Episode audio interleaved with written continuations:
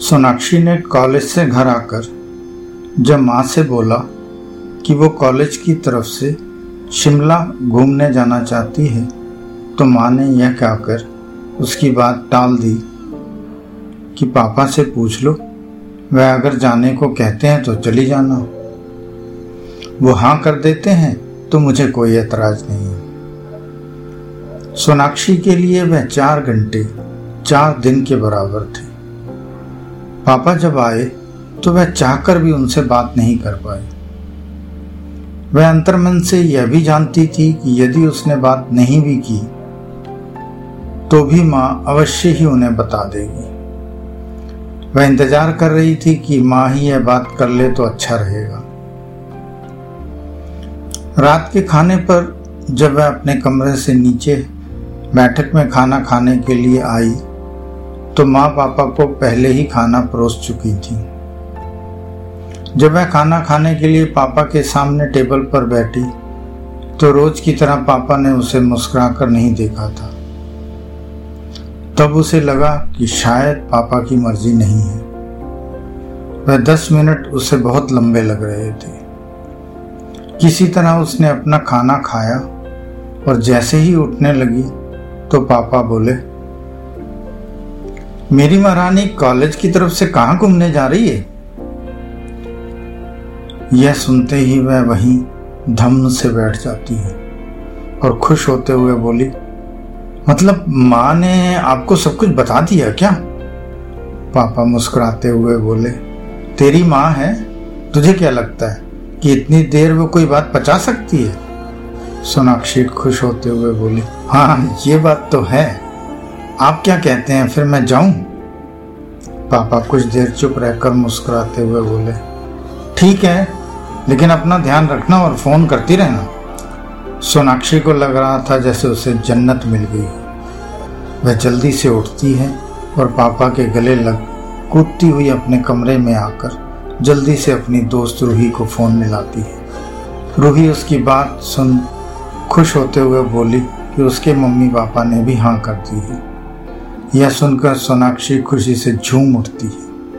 रूही से बात कर सोनाक्षी आँख बंद कर शिमला के सपने संजोने लगती है। दो दिन बाद रूही सोनाक्षी के साथ बिस्तर पर लेटते हुए बोली, सोनू, तुझे आज क्या हो गया था?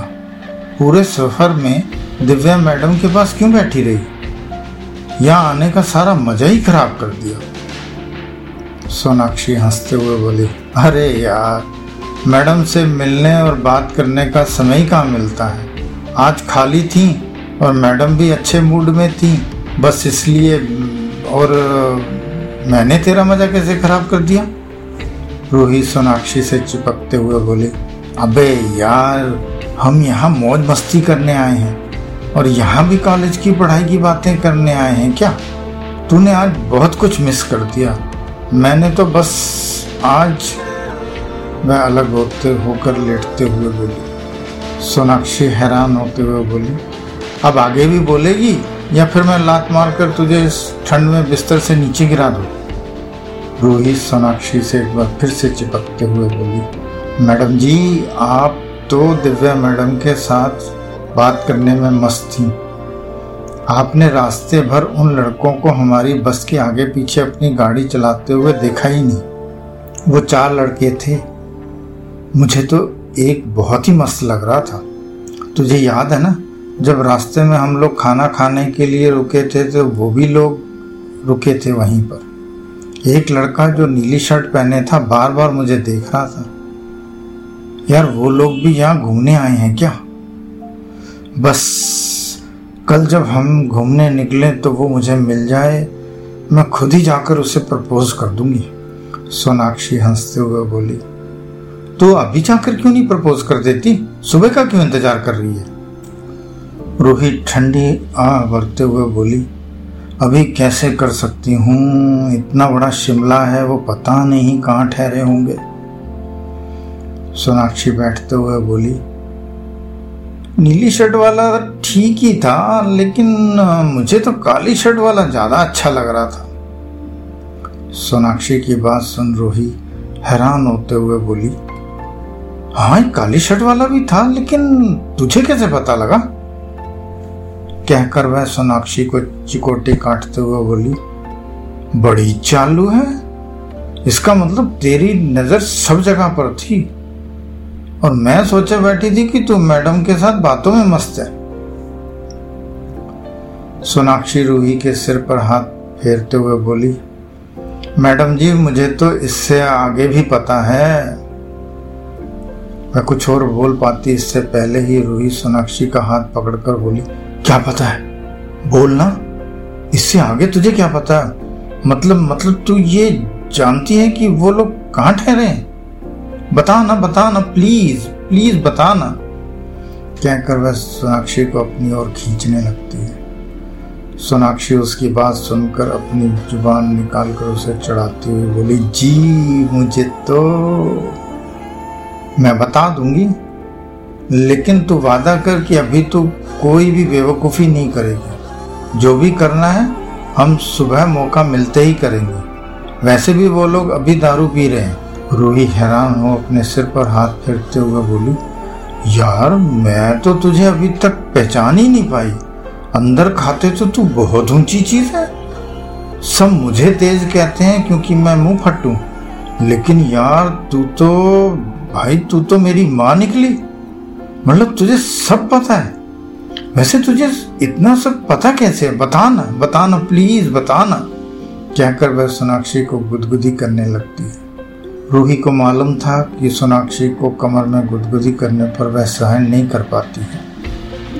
उसे ऐसा करता देख सोनाक्षी हँसते हुए उठ खड़ी होती है और बचने के लिए रूही से दूर जाकर खड़ी हो जाती है। रूही उसे दूर खड़ा देख एक बार फिर उसके पास आकर उसे गुदगुदी करने लगती। है सोनाक्षी अपने को बचाते हुए खिड़की के पास आकर खड़ी हो जाती। है वह अपनी हँसी रोकते हुए बोली, यहाँ यहाँ के मर और देख ले वो लोग बगल वाले होटल में सामने ही बैठे हैं। यह सुनकर रूही भाग कर खिड़की के पास आ जाती है। वह देखती है कि उसकी पसंद का लड़का हाथ में गिलास लिए झूम रहा था। और सोनाक्षी की पसंद का लड़का गिटार बजा रहा था। बाकी दोनों लड़के बिस्तर में बैठे कुछ गा रहे थे। ये दृश्य देख रूही खुशी से झूमते हुए सोनाक्षी को अपने बाहुपाश में जकड़ कर उसके गाल पर एक चुंबन अंकित करते हुए बोली, यार, तू तो बहुत ऊँची चीज़ निकली। क्या बात है यार, क्या बात है। चल, हम भी उनकी पार्टी में शामिल हो जाते हैं। सोनाक्षी रूही को खींचकर बिस्तर पर बैठाते हुए बोली, पागल है क्या? न जान, न पहचान और चली है उनसे इस समय मिलने के लिए। तू तो सचमुच एकदम पागल है। माना कि वो दोनों लड़के अच्छे लग रहे हैं, और ये भी माना कि उनको और उनके सलीके को देखकर अंदाज़ा लगता है कि वो लोग ज़रूर किसी अच्छे घर से होंगे। लेकिन उनके बाकी साथी भी उठाई गिरे लगते हैं। ऐसे में हमें कुछ अलग से करना होगा और बहुत संभल कर चलना होगा। रूही मुस्कुराते हुए बोली, बेबी, तू इतना क्यों सोचती है? और पगली तू क्या समझी थी कि मैं सचमुच वहाँ चली जाऊँगी क्या? इधर आ, मेरे पास बैठ।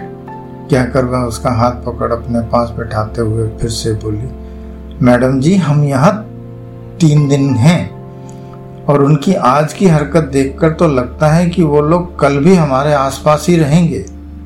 ऐसे में हमें कुछ करने की ज़रूरत नहीं है। जो करना है वो सोचेंगे और करेंगे। अगर हमारा उनका कुछ लिखा है तो ज़रूर कुछ ना कुछ होगा। रूही की बात सुन सोनाक्षी मुस्कुरा कर बोली, यार, तूने अपनी इमेज बहुत गंदी बना रखी है, लेकिन तेरा ये रूप देखकर तो लगता है कि तू ऐसी है नहीं जैसी तू दिखाती है। रूही सोनाक्षी को लेटने का इशारा करते हुए बोली, आज के जमाने में मैडम ऐसी ही इमेज होनी चाहिए सब ये समझते हैं कि मैं बिना समझे, सोचे कुछ भी करती हूँ या कर सकती हूँ। जबकि असल ज़िंदगी में मैं ऐसा कुछ नहीं करती। खैर, अब सो जा। मेरे बारे में फिर कभी सोच रहे ना? अभी तो उनके सपने संजो। कहकर रूही लेट कर रजाई ओढ़ लेती।